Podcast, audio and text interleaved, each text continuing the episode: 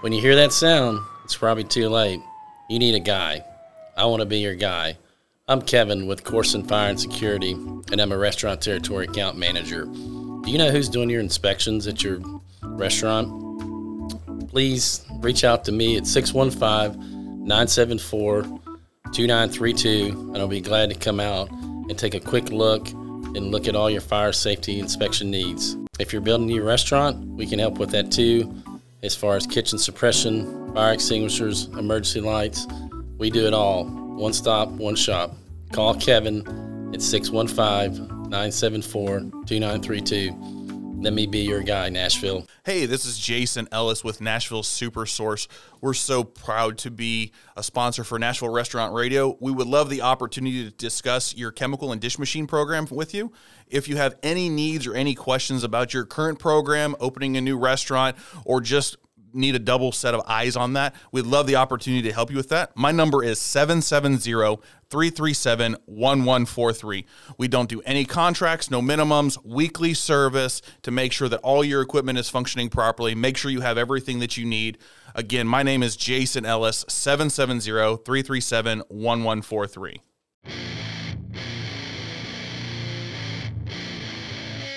Welcome to Nashville Restaurant Radio, the tastiest hour of talk in Music City. Now, here's your host, Brandon Styll. Hello, Music City, and welcome to Nashville Restaurant Radio. My name is Brandon Styll, and I am your host. We are powered by Gordon Food Service, and I'm joined by a co-host Caroline Galzin in the intro today. Hi, Brandon. How you doing? I'm great. How are you? Shot out of a cannon.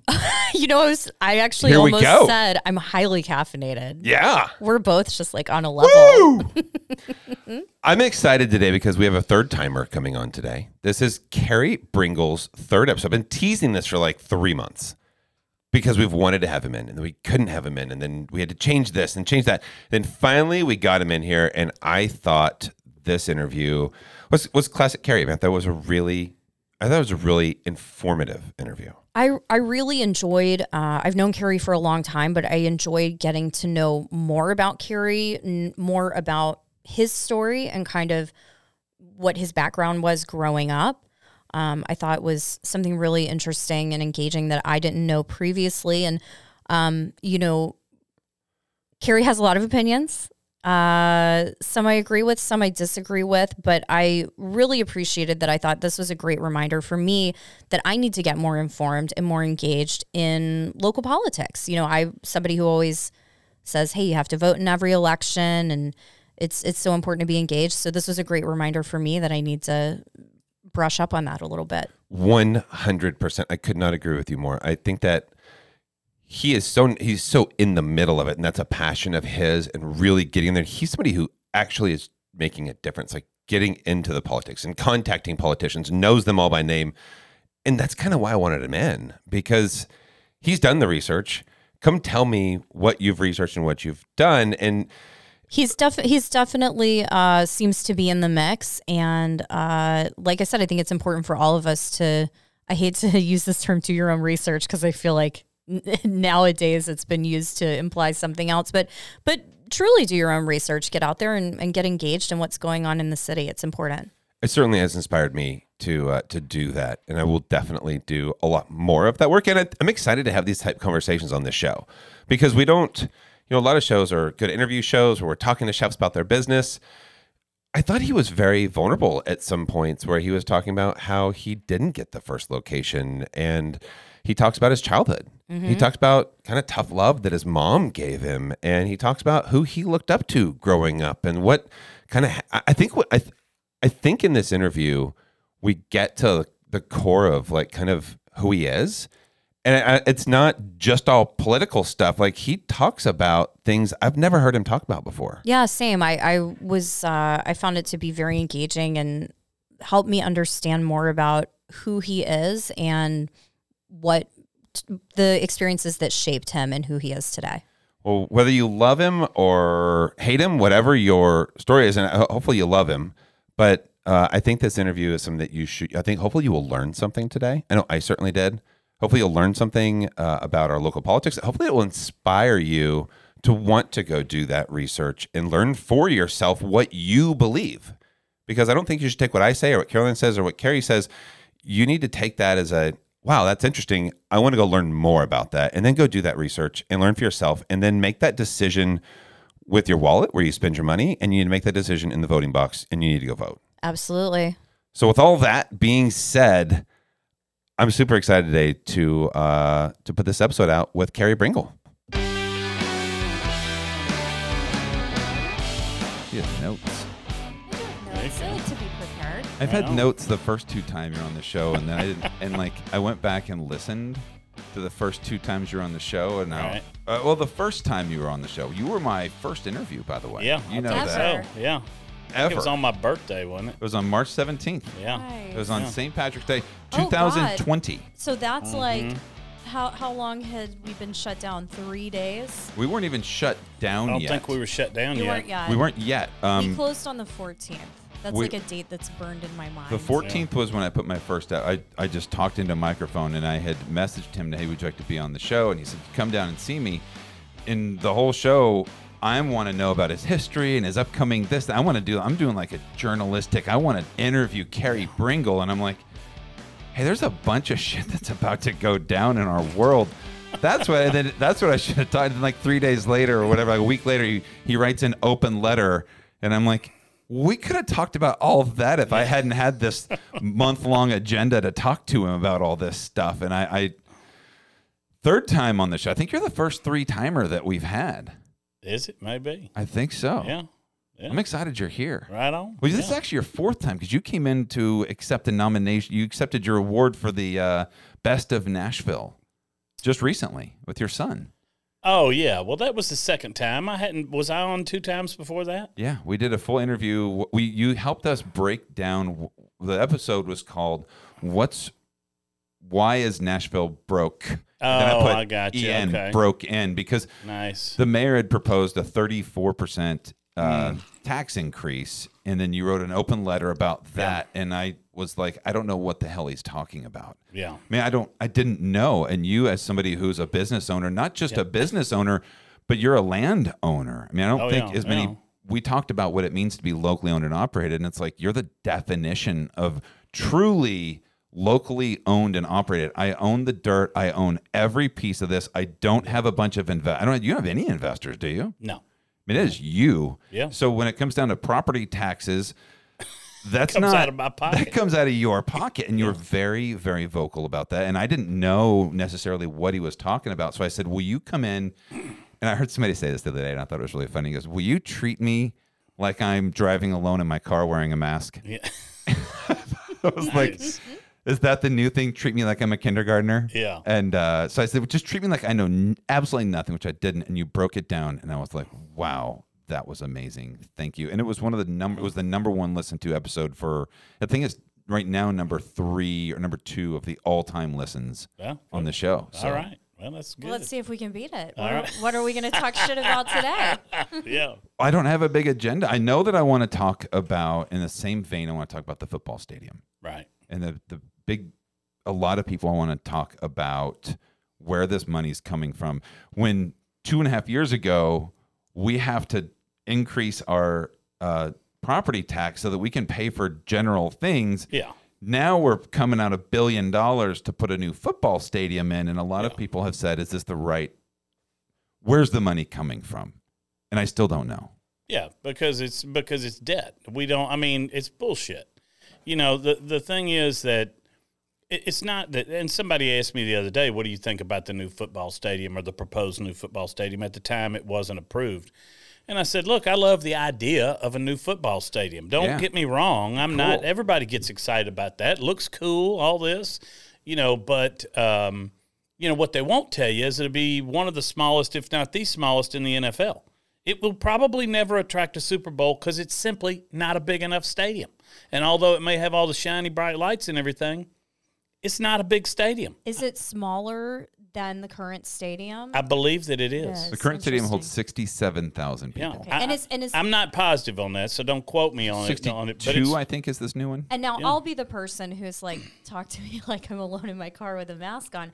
Uh, because I don't really know much about this. And I am a very, very casual watcher of football. So, how is how does that compare to like what's a typical football stadium?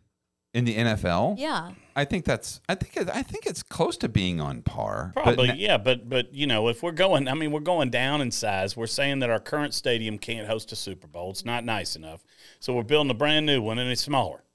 And so, you know, I mean, i i here's the deal: we, the the mayor came and said, "I've got to solve our financial problems, and I got to raise property taxes thirty four percent." Well, he convinced a lot of people that was a good idea, and obviously he counts, uh, you know, convinced our city council, which, by the way, is uh, way too big, and we're the third largest in the country behind Chicago and New York, and uh, they can't get anything done except for they can vote on how to spend our money, which you know doesn't affect them. So you know now they voted for it, and and it's you know Cooper didn't solve any problems. Cooper took the money that the state gave him for to help small businesses and to help get through COVID, and he spent it on his pet projects. And our schools are terrible. And you know, there's some great aspects about our school. There's some amazing teachers in our school system. That doesn't mean that our school system is not completely broken. It's completely broken. But you know, Cooper threw money at that. He threw money at his other pet projects. Uh, you know, and he didn't give. He didn't do anything for local businesses. I'm gonna tell you that. I mean, speaking as a local business person, the city did next to zero. The state did a lot. The feds did a lot. The city spit on us, and particularly Mayor Cooper and his staff. what would you like him to have done? Like, what would what would be Well, something he had that he could have done? He had hundred and sixty to one hundred and ninety million dollars that he never sent an accounting to to the state on where he spent it and for what and how it benefited small businesses. And then he went back to Governor Lee and asked for more money. And Governor Lee looked at him and said, "You still hadn't accounted for the last bit of money I gave you, so absolutely not. I'm not giving you any more money." One city in the state of Tennessee has more debt than the entire state of Tennessee. we probably generate more tax revenue than the entire state of Tennessee too, right? Yes. Yes, absolutely. And I I mean, but th- it's criminal with what we've done in the last ten years with our budgets.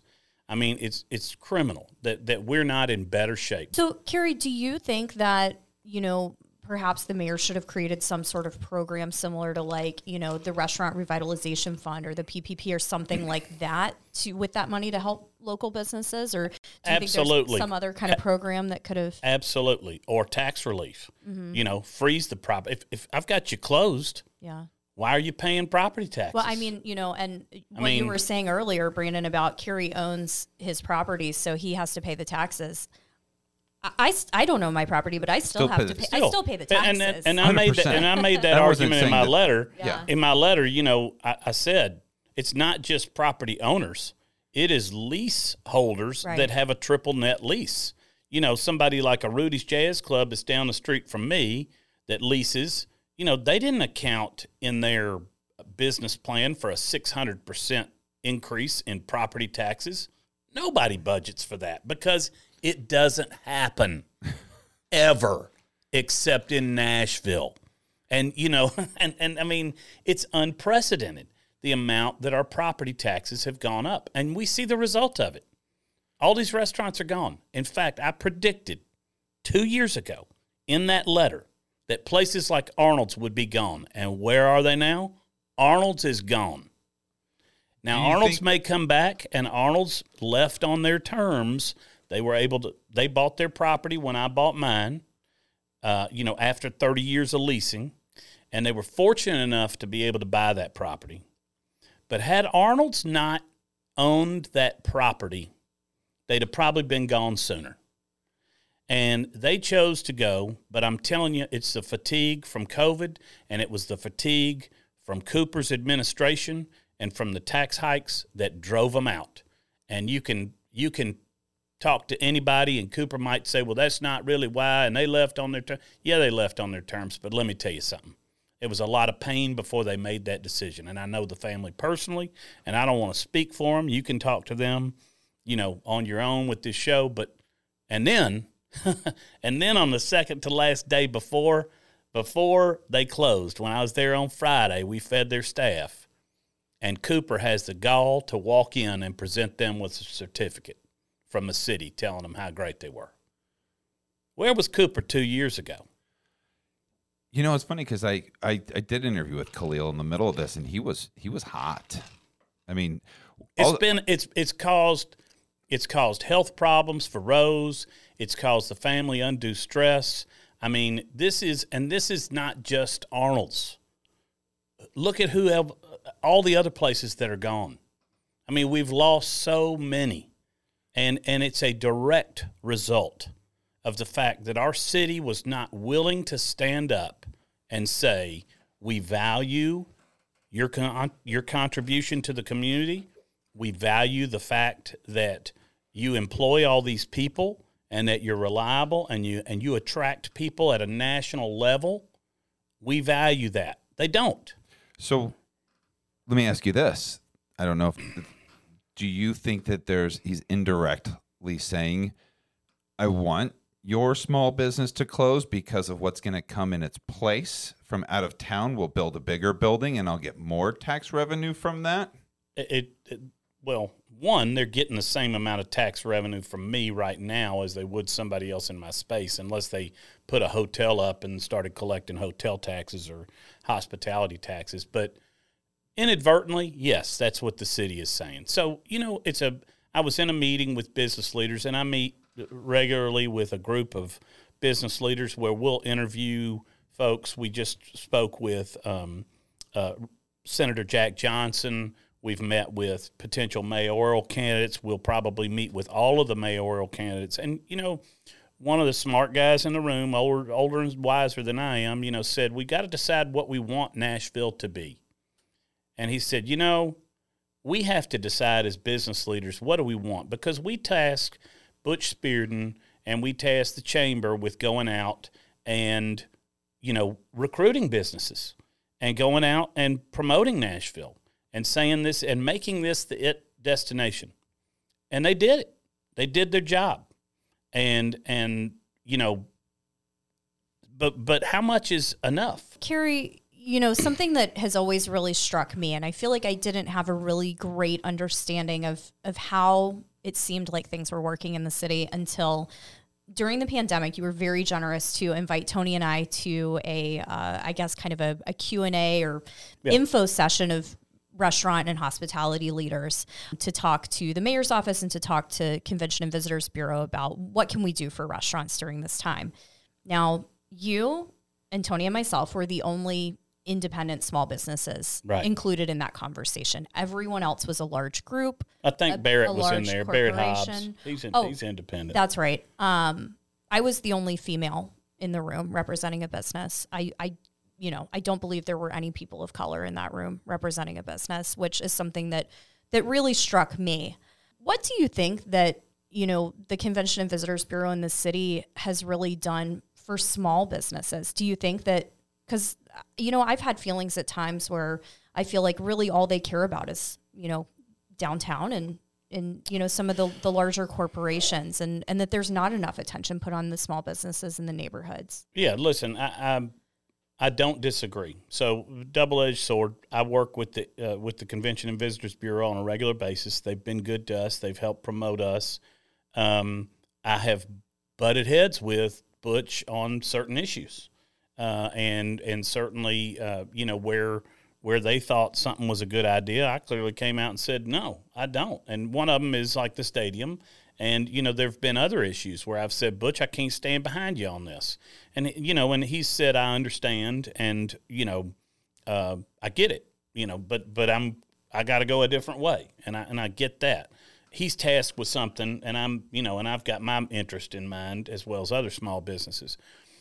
The Chamber of Commerce, same thing. They're not aligned with my interest anymore The Nashville Chamber of Commerce is not aligned with the small business owner in Nashville anymore. Who They are who are they aligned with? they're aligned with the Alliance Bernstein. They're aligned with the Oracle. They're aligned with the Amazon. They're aligned with the big corporations. And they don't, they're not looking out for me. And if you can look at it in their actions and then the things that they've sent out, because I've, I've had words with them on how I can't support them anymore because they're not supporting, you know, why am I going to pay dues to an organization that's going to act against my best interest? What What are the things specifically? That I forget the I forget the big issue. I had a huge, a huge uh, fight with them on. I I forget what it was. I'll have to go back and look at my emails. I could tell you, um, but but they just they're not looking out for us as as small business owners. And the fact of the matter is that this current administration is not looking out for us. They can do all the lip service they want. Cooper can go show up at all the photo ops he wants. Cooper can do all the inclusion and equity and diversity appearances that he wants. At the end of the day, when you lose an Arnold's, if you lose a Silver Sands, if you lose businesses on Jefferson Street, it's because the city has put new development progress ahead of historical landmarks. Well, Rotiers, the uh, the exit in. You know the The exit in, don't get me started on that because I'm not. That owner's a whole different ball game, and I don't know him personally, but I, I'm not gonna. We're not gonna go down the exit in road. you don't go down a lot of roads, not that road. Well, look, I mean, you know, if like I said, I don't know that owner personally. Maybe a dynamite guy, um, but they the exit in was the exit in when they went in that space. They leased the space. You know, now the space has been trashed. A developer bought it. He wanted to continue to have it be the exit in. You know, at least for the foreseeable future, and invested in developmental people. And you know, when they left that space, they yanked everything. The owner, you know, applied for a trademark on Exit In last year, which is being fought by the new owners. And you know, look, if you if you truly owned the Exit In intellectual property, or you were the new Exit In, or you bought the whole identity, you should have bought the trademark when you bought the business, or you should have registered the trademark when you bought the business. That's my personal view. It's not a hindsight, you know. Okay, I I think the media. I think there's these stories out there that we get really a couple takes. We get a, a, a news story that's Yeah. 60 seconds long, and the exit in is closing, and a lot of locals are upset about this. And then they show on the screen little blips on social media, and then there's an article in the scene, or there's an article in the Tennessean that's a column. And sometimes Yeah. you get a personal opinion, but you don't get deep. You don't hear. No, and listen, I, like I said, I, I hadn't talked to the new owners or the old owners, and so I'm not educated enough. I've got a personal opinion on it, but I'm not educated enough from both sides to really make a a, a, a big argument. I will say this: as a small business owner, and I've seen this happen time and time again.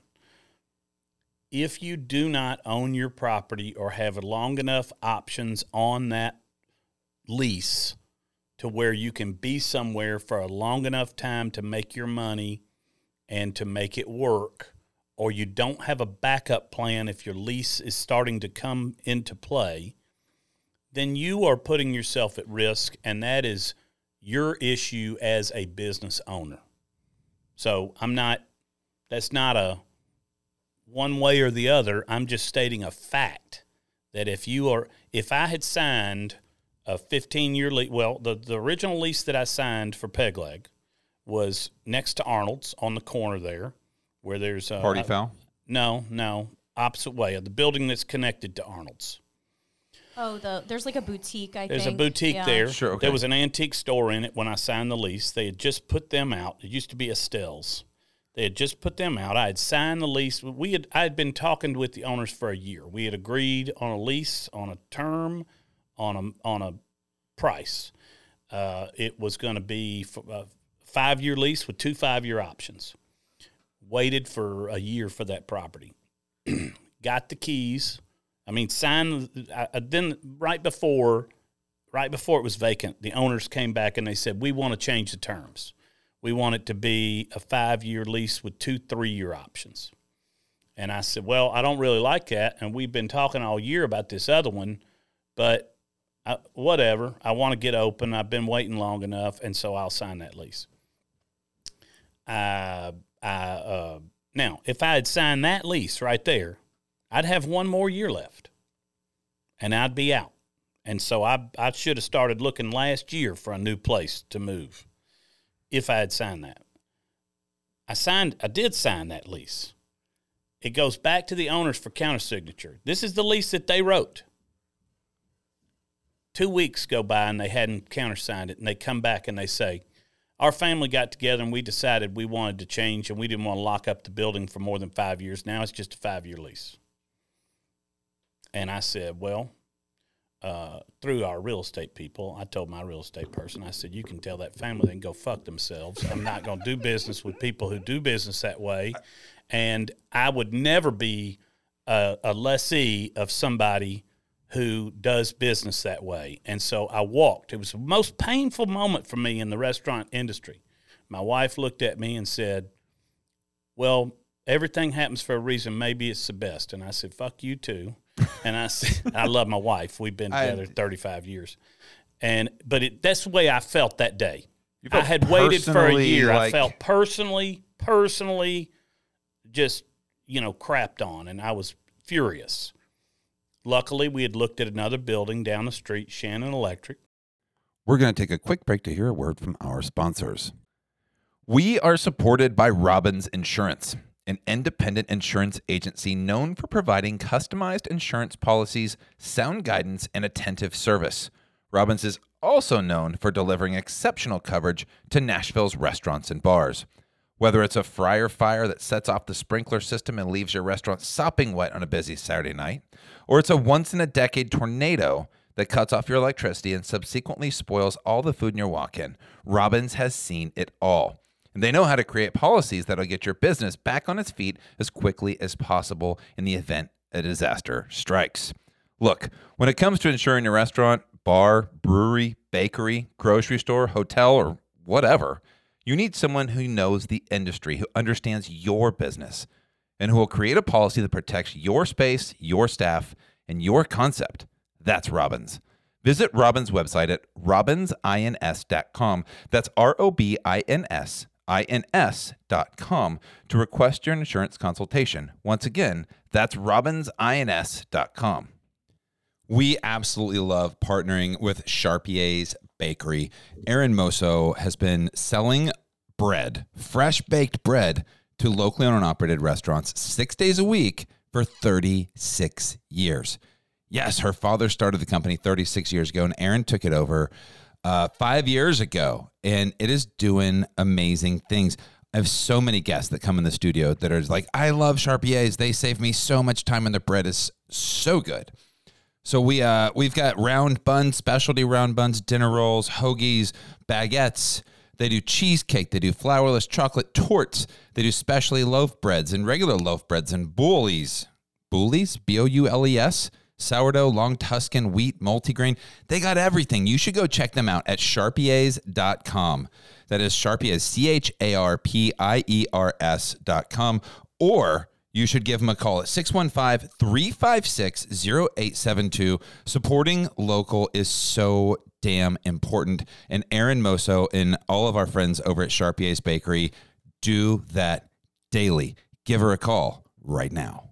And but it, that's the way I felt that day.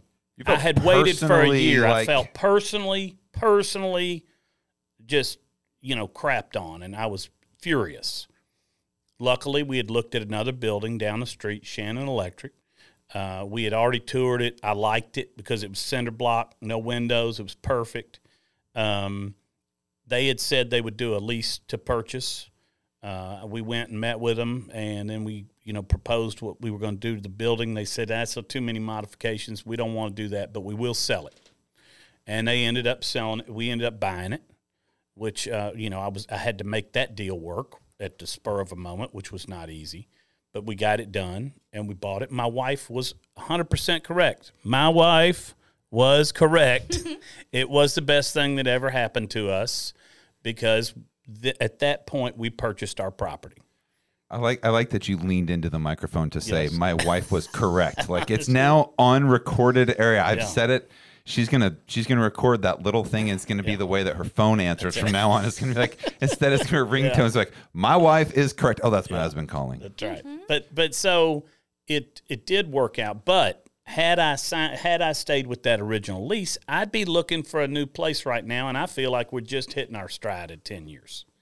So that's the reality of the restaurant business when you're in a lease situation. And a lot of people don't think that they can afford to buy, but if you look at a 30 year mortgage, you a lot of owners are surprised when they look at what they're paying in rent versus what they can actually afford to buy. It, it may be cheaper to buy if they can come up with the original down payment or find a partner that can come up with the original down payment. You know, Carey, I think that's really, really good for you to say that because I think that a lot of business owners, you know, especially people trying to start a restaurant, are starting at such a low rung that you don't even consider that. I'll be honest, I never in a million years considered buying a space when we were first looking for something.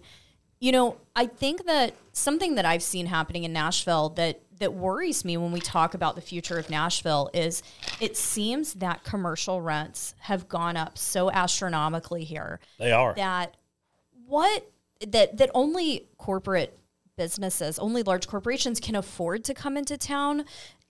What are independent operators to do when you have a concept, when you want to open something in Nashville and rents start at $35, $40 a square foot, triple net, you know, I, what kind of business can can pay that kind of rent? Not not I mean Not many. If we were starting out, let's say we were starting from scratch today trying to get Nicky's open, there's no way that we could make that work. It's very tough. I mean, I, I'm. I mean, I've talked to people about rents across the board from downtown out to out. You know, out to Franklin, and I mean, they're all Are going we, through the roof. are we going to see any sort of a change in this? What what's going to happen? I mean, 48, 50, and 60 are numbers I'm hearing right now. It's right it's like- now on, that's like on New rents. it, it is like New York. And and and you know, it's it's very tough. So I would say that one, if you can find a property, then a lot of people don't realize that they can afford it and that it'll be cheaper in the long run and it'll give them one it'll be cheaper in the long run potentially two it, they'll build the equity uh, three that equity will help fuel restaurant growth you know and build long-term wealth. And and so it's a but you- you're exactly right. When somebody's struggling just to get the money to open a restaurant you know i didn't i didn't have the money to open a restaurant. I went to three separate banks. They weren't going to loan me the money. You know i had a little bit of money i had pulled out of my 401k and it was right after the banking crash and everything and so the banks were super strict. I wasn't going to get a loan. And so i found a private investor and and I I had an investor when I first started, and I was able to buy that investor out very quickly within six months. Um, But the reason that I was able to do that is that I found the building, and he and I worked a deal to buy the building, and then I had that building as equity. And after we renovated it, it was worth more. And you know, after a year, it was worth more. I ended up buying that partner out of the restaurant part after six months, and I bought them out of the building part after four years. They made a twelve hundred percent return on the money they put in the deal. Wow. But I had to be smart enough to find the deal, savvy enough to negotiate the deal, uh, savvy enough to find an investor who believed in me. I had to be able to articulate that story so that they got excited about my vision. And that's what business owners need to understand and and be able to do. And if you're thinking about opening a restaurant, you know, or any business, I would say take two years while you're still working your regular job. Research, research, research. Meet with everybody that you can. Drink it in. Go talk to other restaurant owners. I, I'm, I mentor people on a regular basis that come to me and say, what do I need to do? And I'm I'm happy to sit down with them and spend time in my office and say, here's what I would do, and I, and they'll bring me business plans and they'll and I'll say this and that, and I'm like, look, you need to slash this, you need to do this. It's about feeding people. It's about putting your ego aside and understanding. Do you want to be in bit? Do you want to get all the accolades? You know, do you want to get all the honors and everybody know that you're a amazing chef, or do you want to feed your family and make money? Do you want to be an Instagram star, or do you want to create experiences and nourish your community and feed your family and provide? I Yeah. think I think it's hard too because I think that so many people who you know came up working in restaurants in a certain kind of way when you want to start your own business. A lot of people come at it from the wrong angle which we certainly did. We came at it of we love this. We're so passionate about this. This is this is our passion. This is what we love. Now you know through our first restaurant opening and closing and then you know now with Nicky's i have a night and day mindset from when I first started out. Well, I- listen- I, think about profit first. You know, of course, we have great quality food and great hospitality, but I don't- I only think about money first. And that's not selling out. Listen, it, it, to- to to want a better life for your family and to be able to feed your kids or put them in a better school, or whatever. That's not and that's not selling out in my book. And you can, you know, some people say, "Do you want to be rich or do you want to be famous?" Uh, that doesn't have to be a choice. You can be both, um, but if you want to. But you know, Rich, rich or happy? I think it was, you want to be rich or do you want to be happy? Is that no, the no. Look, Rich or famous? Uh, uh, rich. I've heard a lot of people say rich or famous. Which one do you want to be? You know, uh, d- money. Oh, I see what you- okay. Money is. Does money make you happy? Not necessarily. Does money make you more comfortable? It helps. I'm, I mean, I'm. You know, I'm gonna tell you, it helps. You're able to access more things. You're able to access better health care. You're able to access better experiences. Sleep and better at night. you don't have to be a slave to money. You don't have to worship money. But there's nothing wrong with being able to make a good living and be able to provide for your family. Um, you know, that's called you know being a good parent. You know, or Daniel Tosh has a joke, and he says, which immediately should be a red flag, that uh, he goes, "Money doesn't buy happiness." I call bullshit. He goes, "Money buys the wave runner." He goes, you know it's impossible to frown on a wave runner?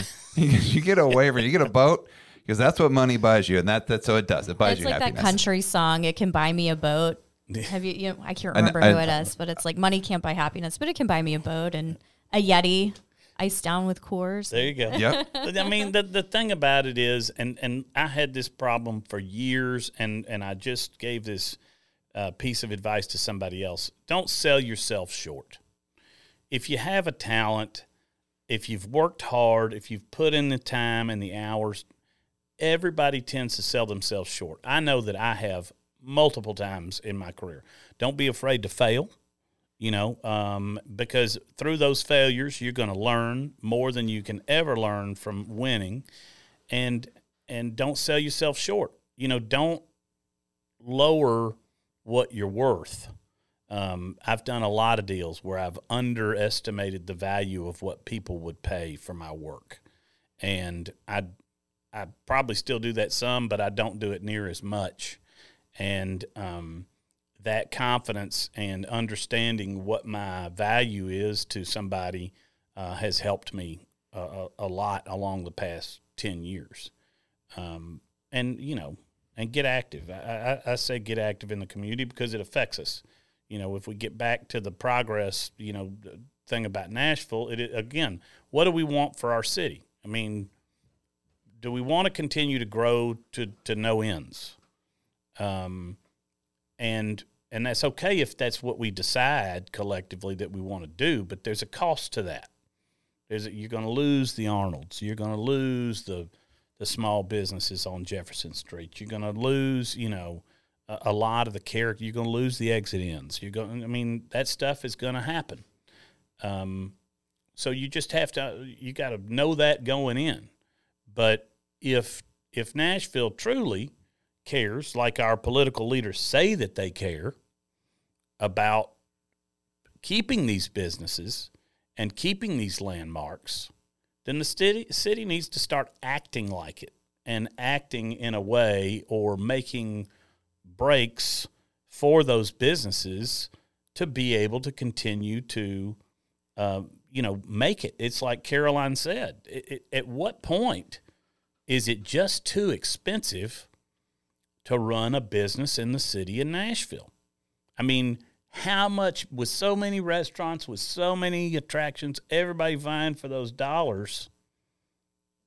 How much does it take for you to pay yourself and to pay your staff and pay your rent and pay the new taxes?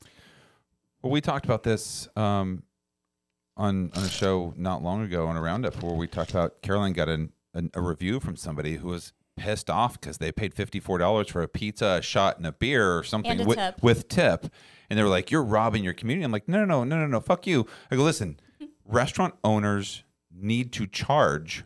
Yeah. the appropriate amount. I think there's a fear in restaurant owners that they're going to get that review, so they only charge what they think that other people should charge. And go, you have to rent is people don't under the general public doesn't understand what costs are and overhead and all these other things. You got to charge what's you got to charge, and I think there's a fear of people doing that. And when developers and people, if you're your lease owner, they're not afraid to charge that. Kroger's not No. afraid to charge that. Right. We as restaurateurs have to charge the prices that we need to to to make it. And I think there's a lot of fear out there for that. There is, and and, and I get it. Uh, that that is something that you don't want to hear from a customer. Um, but again, you know, until I wrote the letter explaining the taxes, which you know, still a lot of people are clueless.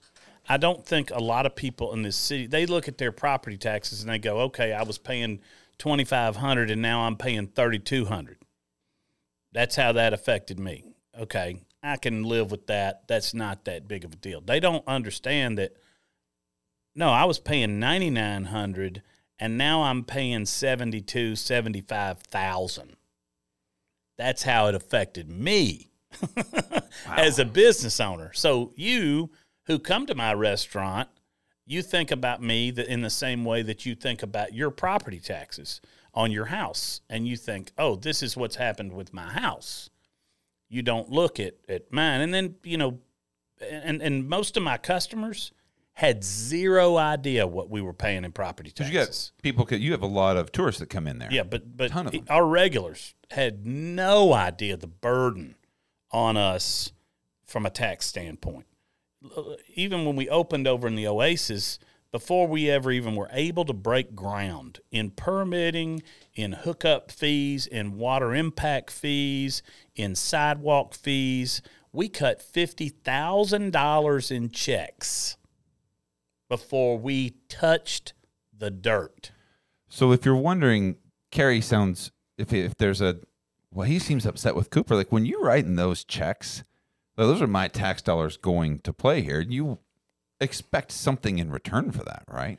Well, it, you know, it's not just Cooper; it's our city council. I mean, you know, Cooper's the easiest scapegoat. So I'm not. and he inherited a lot of this. Cooper inherited a lot, but let me tell you, he has not done anything to fix it. And don't let him tell you that he has, because he hadn't. Okay. And the other problem with Cooper is he'll sit and listen to you and act like he's listening and act like he's going to do one thing, and he'll turn around and he'll do something else. Okay. So I mean, it, it, with with Briley, at least you knew what you were getting because he'd tell you what he was going to do and he'd do it. Cooper doesn't do that. That's my problem with Cooper is that he has he he gives you lip service and then he doesn't do it.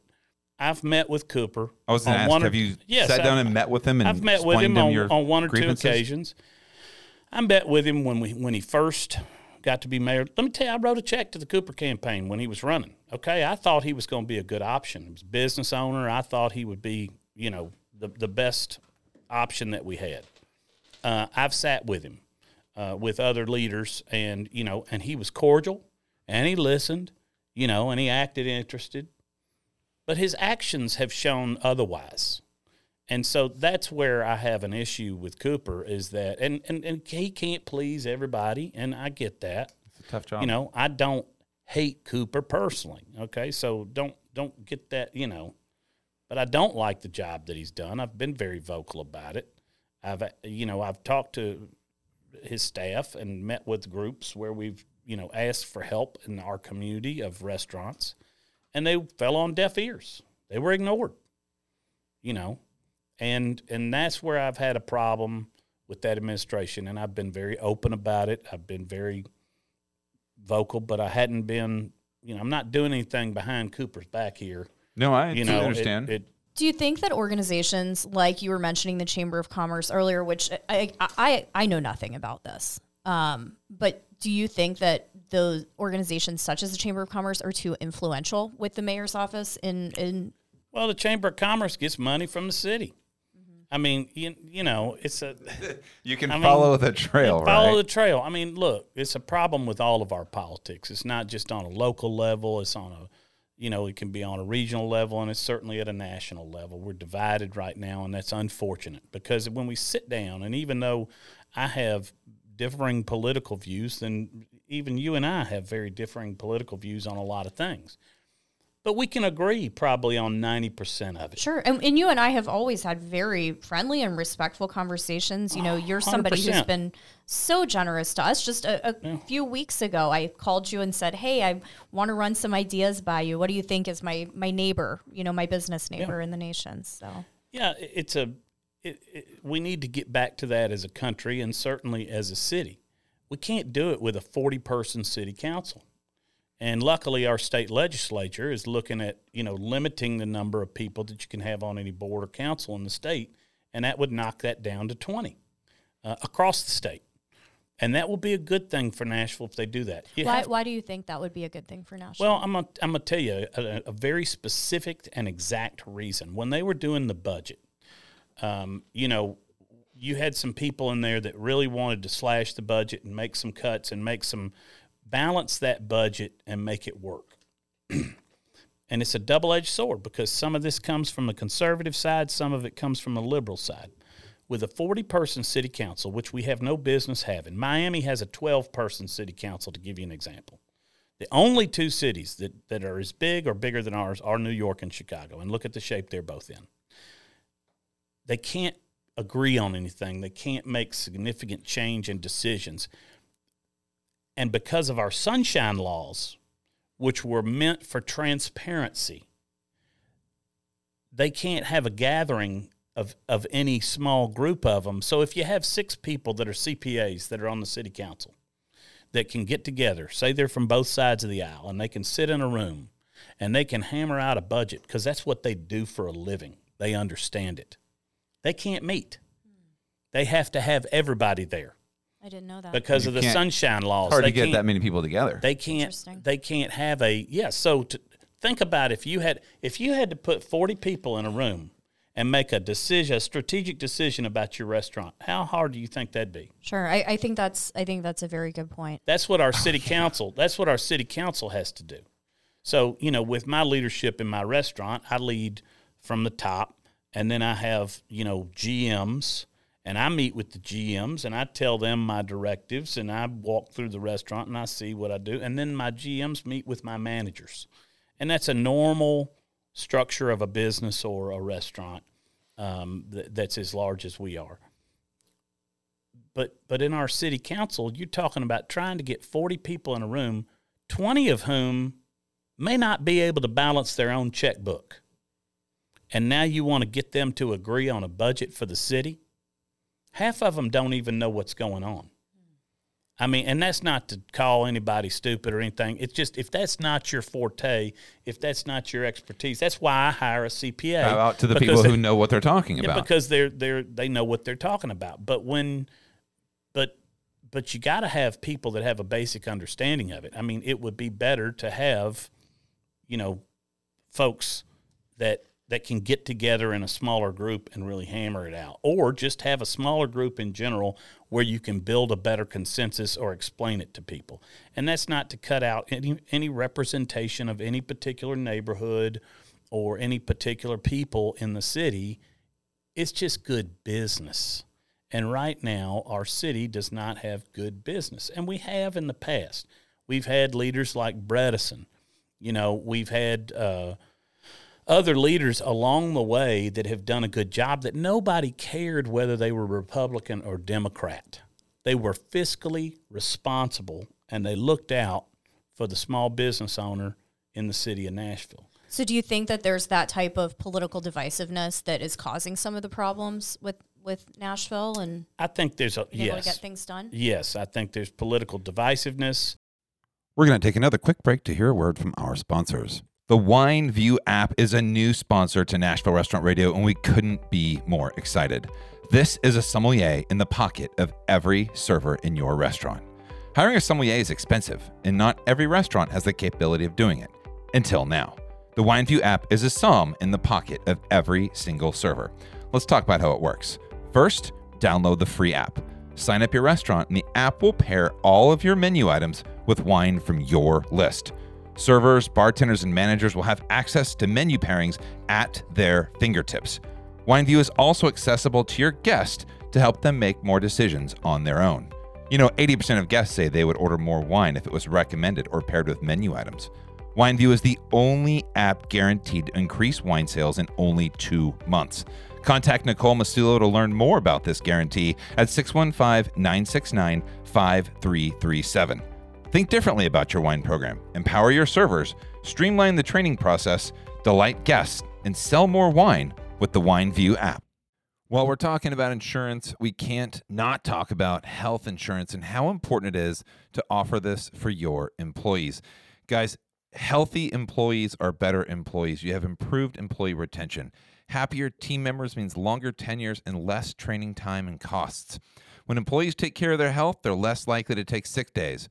This means a reduction in lost productivity and revenue for your business. A healthy workplace with opportunities for growth is a happy workplace. Encouraging your team's well being will result in higher morale and better work performance. Guys, these are all things that you can get through providing health insurance for your staff. Also, if you don't have health insurance, you can sign up as an individual for health insurance through Southern Health Insurance. Guys, these guys are doing amazing things. Dan Marr wants to talk to you. Uh, his number is 832 816 8602. And in 2023, if you're not offering health insurance for your staff, it is an absolute necessity. You need to do this for your team, it's super important. Please give him a call today. Who are your inspirations? Who'd you look up to? When you saw somebody, then you looked up to somebody and you went, I can do it. Who were the people that you saw do that? Um, you know, I was. Uh, uh, I mean, there were a lot of people that I that I saw. I was always interested in business and people that were successful and entrepreneurs. I was fortunate enough that I had a mentor. My my parents got divorced early, and I love my father. Uh, he's passed away now. My mother was very. Uh, my mother was very instrumental in my success in the fact that she said, you know, you're going to get up, you're going to do this. You know, I don't feel sorry for you. You're not going to, you know, don't have any pity party over here. Uh, you know, I said I want to be a men- needed a little bit of I that at some point, right? I, well, I mean, you know, she was there for me, but she didn't. I, I didn't feel sorry for myself. sure. My mother had taught me by that age that I had my leg cut off that, you know, you're gonna get up and move on. And um, but when my parents were divorced and we we were here in town, I had a next door neighbor. His name is Reed Morgan, uh, and he's like a second father to me. And he was he was a young man. He was in his 30s when they moved in next door. He was starting a family. Uh, he had uh, a, a son named Clay, who is now like a uh, younger brother to me. I babysat that boy from the time he was born. But Reed was a salesman, and Reed mentored me, and Reed instilled in me that you can do anything that you want to do. And you know what? You can you want to keep your nose just above the waterline. And you know, he taught me early on. Uh, we're about to build my dream house right now. I just leveled my house. I was going to ask you about that. I Uh, said, yeah, your house is leveled. My What are you doing leveled, over It's there? gone. Well, we're building a new house, which I've been wanting to do for a long time. I lived next door to Reed on Woodmont. Then Reed moved into Oak Hill. But anyway, I worked for Reed and his wife Kathy, and um, Reed taught me that that nothing is impossible, and that you're you you are the only one that's going to limit your success. And I started on an entrepreneurial path at a very young age, and uh, and I had his mentorship helping me, and and so the house that I'm uh, the property that I'm about to build on, I couldn't afford when I bought it, And but Reed had always told me he's like, you can buy whatever house you want. And I say, no, Reed, the bank will only give me this much money. and he said, well, then you go get it somewhere else. And I said, well, what do you mean? And he said, well, you know, there's other places other than the bank. And I said, well, I don't know what you're talking about. And he goes, well, I mean, you want to go spend three hundred fifty thousand on a house? And I said, you know, I said, yeah. And he said, uh, well, somebody will loan you that money. Now they may charge you fifteen percent, but they'll loan you the money. He says, so you you you have to understand that you're only limited by the risk that you're willing to take. So you you can, you know, you can start a rest. I can take somebody that's broke right now. They can start a restaurant. I mean, they can go out and they can find a million bucks. They may get charged 20%. They may get charged 30%. Hell, their investor may take 50%. They may take 60%. But you could do it. But you can do it. It is out there. And I would say that that's true for anybody. And they can find a mentor or they can find a network or they can go out and network just like I did, just like they can. I mean, the opportunity is there. There's networks in Nashville, there's entrepreneur centers in Nashville. You know, I, I I don't mean to cut you off, but you know, I I actually don't think anybody can do it. I think that people who are entrepreneurs who have the tenacity and the stamina and the I'm not going to give up and I'm going to keep getting kicked and I'm going to keep going. I don't think just anybody can do that. I really don't. But, well, I I, I You know agree. what I mean? So yeah, no, I think so we're, so I don't know, maybe a No, I understand your point. Self-loathing breeds to a certain no, extent. no, no, no. Well, it's- it's- I, it's- I, I get your point. So to You know? to that point, Yeah. I think yes, you have to have the right mindset. What I'm saying is, I don't. I think you're limited by your own mindset or whether you have the personality or the grit to get up and Well- do it. Parent, parenting for me, one of the things, my favorite quote of all time is a Henry Ford quote. You might know what I'm about to say. And the actual quote is whether you think you can do a thing or you think you cannot do a thing, you're right. And so my kids, anytime he says, I have two boys, they're seven and nine, and they'll say, But dad, I can't do that. And I go, Well, I, I, I guess you're right. You can't do that. And they go, Well, what do you mean? I go, well, it's whether you think you can or you think you can't, you're right. If you don't think you can do it, then you probably can't do it. But if you think you can do it, you could at least try it. And maybe you'll then recognize how close you are to not being able to do it. And you can close that gap and you can keep working on it. And then guess what? Then you'll do it. You have to find the way, whether you think you can or you think you can't, you're right. And it is a mindset. That's to back to what you were saying. Everybody can't do it. Some people cannot get past that mindset right there. we we had the saying in my house that came from my father and then I gave to my three children was can't never could. Mm-hmm. Can't never could. That's it. I don't want to hear, you know, and, and same with within my organization, I don't want to hear my people say we can't do that. The the answer, you know, it, it, it needs to be I don't think that's such a great idea or that's going to be difficult. Here's why. And and here's what we could do instead or here's an alternative. Come with a solution. Solutions. No, yes. But but hey, we can't do that. You know, I mean, uh, it's it's hey, it, I mean, and when you have people in your organization, uh, you know, that are like, you tell them something that's stupid. You know, you need to get rid of them. that's a cancer in your organization. That it's not a you know, culture fit. It's not a culture fit when you're a positive person and you want to grow your business and your company. And you know, I, I think all of these play into not only being a good restaurateur, but being a good business person and being a good person is, you know, there is a, and I sound cold, cut, and dry on a lot of things. It, that's not who I am. I'm just more of a matter of fact, you know, kind of.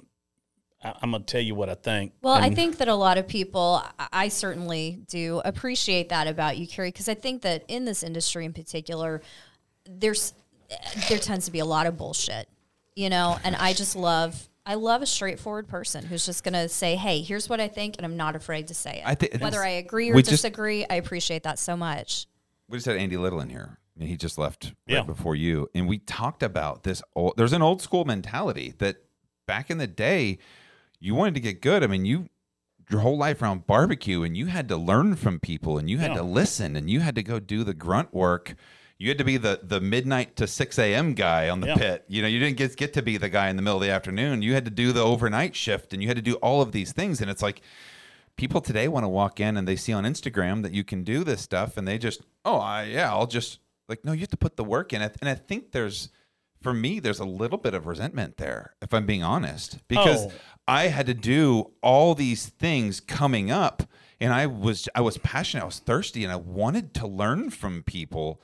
Uh, Pat Martin talks about in growing up in Memphis or just North Mississippi that he would go find people, learn how to do whole hogs because it was just his passion.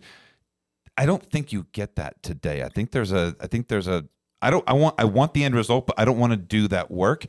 And to me, there's a little bit of resentment there. And I don't know how that manifests itself daily, but I daily fight it because I have to learn how to well, be resentful. Does that make sense? Well, we got a culture, you know, we got a culture that says, "Hey, I- I don't want anybody to hurt or get their feelings hurt." You know, it's this culture of everybody gets a trophy in in baseball. You know, and and I think this is where that attitude starts. It is when you've been told your whole life, "Oh, hey, you did a great job," even if you were out on third base picking your picking your nose when the ball went by you. You know, Which I'm- happens. Which happens. I'm not Which telling you. I'm not saying that your coach needs to scream his head off at you, but what I'm what I'm telling you is that your coach needs to say that wasn't such a good job, and let's do it better next time. Mm-hmm. And here's how we can do that better. and then show But, them. but when you tell everybody, man, you were all awesome, and and you and you kept losing, then then they're not going to get any better because there's no incentive. They already got the trophy, you know. And it and it happens. It happens in business, and I, I see that attitude. We see it in a lot of people coming up. They want they want everything now. Look, my kids. I, I mean, I've got 25, 24, and and uh, a 22 year old, and you know, they see what their parents have and they want that. And you know what? It's it took it took me 40 years to get here. Hey, sorry, son. It does you don't get what I got in 40 years tomorrow. And and it's tough as a parent it's tough to to do that, but but I think that's where we're seeing it in our culture is it's not realistic. I think it. I think that there should be more conversation in our culture about how to respectfully disagree and listen to each other. I, I really do. I don't. You know. I don't like to just put myself in a vacuum of surrounding myself by only like men- minded people. I'll never grow or learn that way. I like to be around and have discussions with people that I don't have the same viewpoints as everything. And I think that a lot of people are afraid of that. I think a lot of people do live in that bubble of only being around people that think like they think and, you know, have the same exact values and, you know, that they have. and it you know it's it's uh and I, I, you're 100% right. And and I tell you that one of the places that we can facilitate that is in our restaurants. I mean it's a my restaurant and I you know I go off on some tangents every once in a while. I try and do it less and less on my uh, official account. You know I feed everybody and I hope that you can sit down and have open and honest dialogue with people in my restaurant or even with me. If I'm sitting at the corner of the bar, I'm happy to talk to you and I'm happy to hear a different point of view than mine because a lot of times I learn something that I never took into consideration because I've been in some bubble where I couldn't see that point of view. So I'm happy to do that. Um, you know, but uh, you get you get on both sides. I had somebody the other day when I said the Tennessean published about you know them trying to cut the city council down to 20 and I said this is great for the city. This needs to happen. Our city's been fiscally irresponsible. We owe more than the state and you know somebody got on there and just well I'm never going to eat at your restaurant again blah blah blah. I'll go to Jack's or I'll go to Edley's and I was like fine. I said fine. Those are great places. Guess what? They're great guys. They're great, great places. guys. And you know what? I'm 99% sure they agree with me. I'm, like, I'm like, you know, so it it but but in restaurants we can foster that communication. We can keep that open line. And I'd like to say to anybody, even if you didn't like my letter about the taxes, which I got attacked on, don't ever go read uh, Reddit. At one after I wrote that letter, I, I went. My buddy told me he goes, "Oh yeah, there's a Reddit thread," and I, he was like, "Don't read it." Well, of course, I first thing I went, I went and read it, it's about 400 people, you know, sitting in their mother's basements, dogging peg leg porker. Probably 90% of them never have been to the restaurant, but boy, they had some choice words for me. I was depressed. I mean, I, I, Oh, painful I read read that that. I read that, and I was depressed. But you know, instead of instead of them coming and saying, "Why do you feel like that?" you know, or because that letter was really, it was not partisan. That letter was very bipartisan. That that was, hey, this is affecting everybody. It doesn't matter what who you voted for. A, a, an eight hundred percent tax increase in ten years is an eight hundred percent tax increase. That that that sucks for everybody. And um, but boy, they went after me. I mean, they just went after me hard, and uh, some in particular, I got some council people went after me, which was you know, and I clapped back on a few of them, and then I had some people reel me in. They were like, "That's not good." You know? Don't don't don't do that. Well, is there anything right now? I mean, last time we did an interview, like you, we had talked, and then you you wrote this letter. Do you have any drafts right now? Do you have any drafts out there that you're working No. on that you can um, that we can just Breaking jump news. into? I mean, I don't know how much time you got. There's, I mean, there's a lot of things I'd love to say. I'm trying to temper myself from doing that. My wife has threatened me on uh, on writing any more op-ed pieces And like we're that. at. Well, you can say There was it. One I was there was one I was going to write the other day. What set me off? I forget. Boy, I was really I was really uh, torn up. I don't know. It. Um, I'm very opinionated. I don't generally hold it back, and I and I will uh, defend it, and I will listen to your counter opinion. And if you come to me with a valid uh, counter opinion, I'm I'm likely to change my mind. You know, if I've seen something that I didn't see before. So I'm uh, certainly open to those discussions. Um, Well, you know, here's here's something kind of going back to, you know, I think that too many people feel like they can't have conversations with with things that they don't agree with. Carey, you're somebody who you've been such a a huge supporter to Tony and myself. You've been such a great friend to us. At times you've been a mentor to us and and we consider you a great friend. And I I may disagree with some of the things that you've said, but I feel like I know your heart and I know you as a person. So that's not going to make me feel differently sure. about how adults about talk. exactly. This is- this is it. Exactly. A hundred percent. and this is what our this is what our congressional leaders used to do. And I think that this is kind of the discourse that's that's missing. Maybe we're getting to even bigger topics here today, but in our society as a whole, I, I think that this is what's missing is the ability for people to sit down and Brandon might say, Well, I think it's this instead of that, and I'll say I think it's this, and you say, No, it's that. You know, that that we can all sit down and, you know Maybe we can learn something. well, it's a you know, uh, if you provide a seat for everybody at the table, then then you can have those open discussions and not, you know, take it as a personal affront. I mean, I've got a lot of people that I am close friends with. That well, the mentor that I spoke with you about, Reed Morgan, who was a significantly influential in my life, and who is the reason I'm successful now. One of the key players in my success now has very different political view. He and his wife have very different political views than I do, and you know, it, it doesn't make me love Reed and Kathy any less. Uh, we can dis- we just don't we don't talk about it a lot of the time, and if we do talk about it, we'll have a civil discussion. And if it gets too heated, then you know we'll go. That's enough of that. Uh, My father-in-law says, "Let's talk about ducks." You know, you you it. it um, or barbecue. Yeah, I mean, that's barbecue. a great equalizer, but, right? But yeah, I mean, we're in the food business, which is, can be a great equalizer, and and it's. I think we can help facilitate a lot of these conversations as long as we don't polarize each other. And and I am a you know being more on the conservative side in the restaurant business, I'm odd man out. Okay, I mean I tell you, and as a member of you know I was a member of the Southern Foodways Alliance for many many years and still support a lot of what they do. But I felt like the direction they were going in was to beat me on the head with a hammer and tell me that I was a bad guy. I was saying, "Hey, I'm just I'm just doing the same thing that anybody else is doing out here, grinding out, trying to make a living and, and do better for my family." They have the mantra of there's a seat for everybody at the table. Well, then they have an annual convention and the tickets are $900 a seat. So when the people that they make films about can't afford to have a seat at the table to watch the film that they may be starring in, then I think that you have a problem. And and I called them out on this. This is nothing that I hadn't said to John T or to the organization. And um, uh, they've done a lot of amazing things and a lot of histories and documentaries and stuff. But I felt like, and I expressed it, and I was, you know, I, there were a lot of people that felt like me, but that were afraid to speak up. Uh, hey, guess what? You didn't make a seat for everybody at the table. If you wanted to make a seat for everybody at the table, you'd host a one day event. It would be $20 a seat, or you would get grant money, or you would get donation money, and you would allow everybody to come and have the discussion at the table.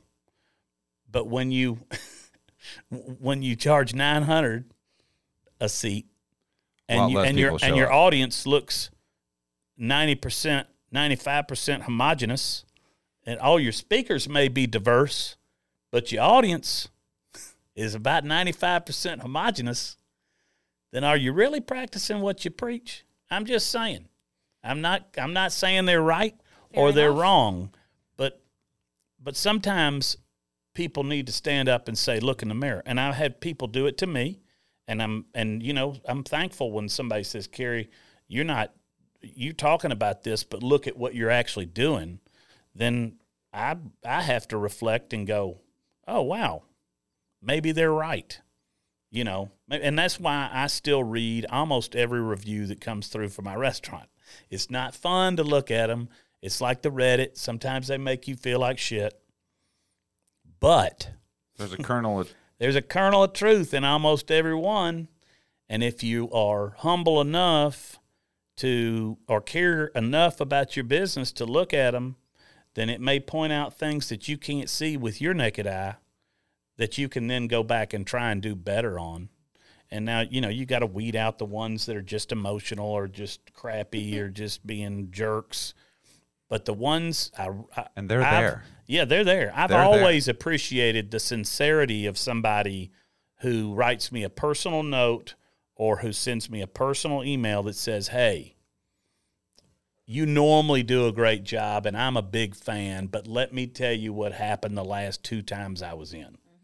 And I can tell you that the last one that I got was about my new restaurant, the Oasis, and it was about how the cutters were cutting the meat and they were cutting it the wrong way.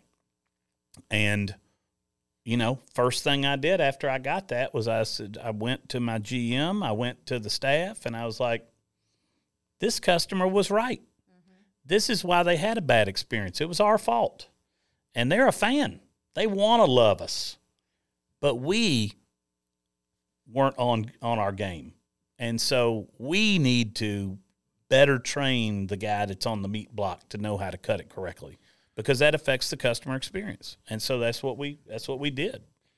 I think you have the all-time best um, best response from any review out there, and I recorded it. Yeah, yeah, I've I've I've Is it- written a few. You you did read one at uh when Uh, yeah, when y'all years had the ago event. when we had people hate us on Yelp and we had people come out and read bad Yelp reviews. Which man, I'd love to do that again one day. That was fun. It was really fun. Yeah, I want to see if I wonder if I can play this. um, damn it! I, I had to. I, I've got this on on. See, there you go. I can find my TikTok here. I want to play this, and then we'll, well then we'll we'll we'll let you get out of here. We've kept All you right, here for yep. for a long time, and I, I just no appreciate Yeah, appreciate you taking the time because we've tried to do this for like two months. Oh, we yeah. finally got you here. well, and these are good discussions, and you can get you know uh, uh, you can.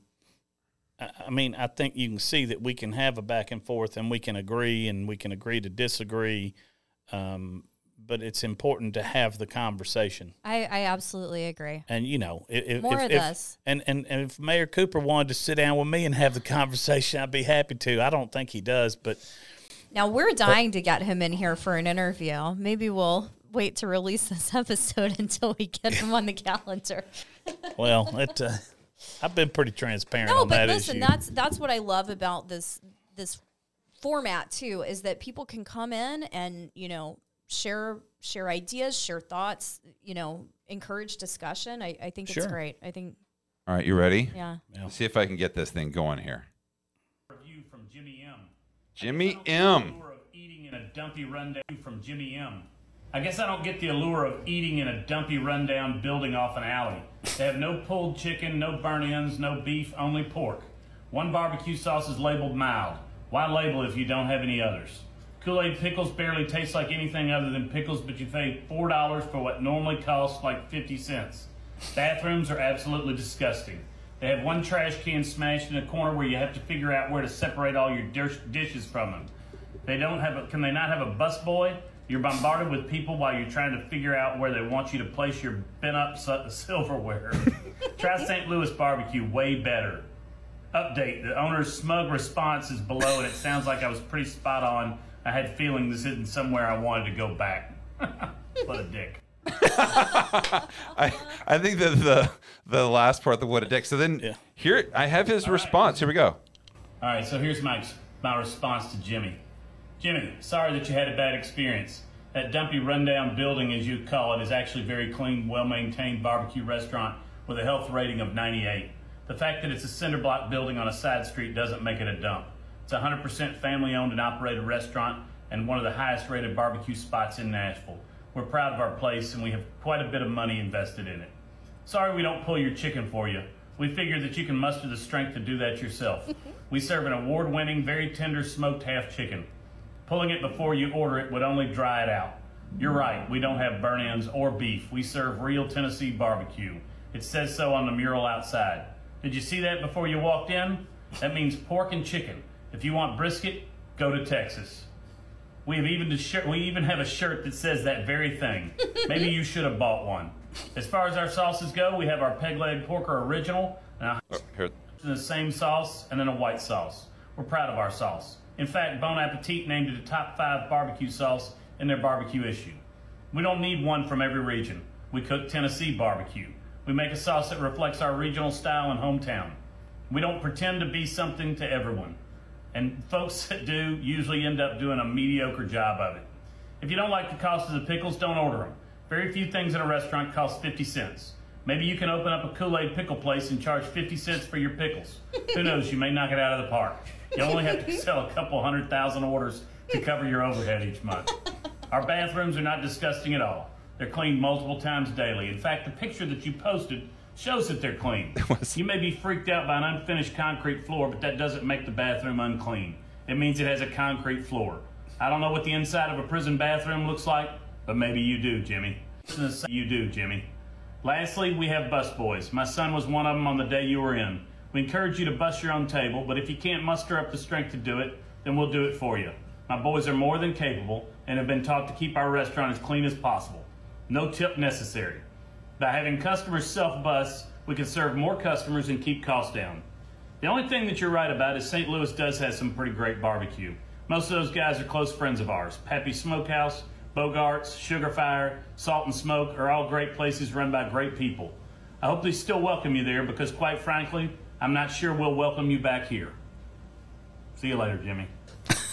Yeah, I, Love uh, it. all all time great. So good. I I think that's the one you read at our Yelp event. It was The- Mwah, chef's kiss. if you look at the bathroom in the picture that Jimmy posts, it's a It was clean- clean. It's a clean, spotless. It it is Yeah. like if cinder blocks and concrete floors freak you out, maybe Yeah.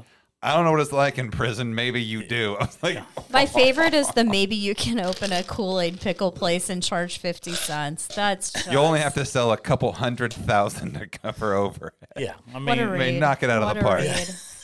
Jimmy, Fabulous. What a legend! what a dick. That's like that guy was. I'm like that. They're like, what a dick, Oh my god, Jimmy. Yeah, Well, Carey, I again, I don't know how to say thank you. We can drop the mic with that one. I um, the final thing we now we now have a, a title sponsor in Gordon Food Service. oh nice. I love them. They're amazing people. yeah, They sponsor our final thought.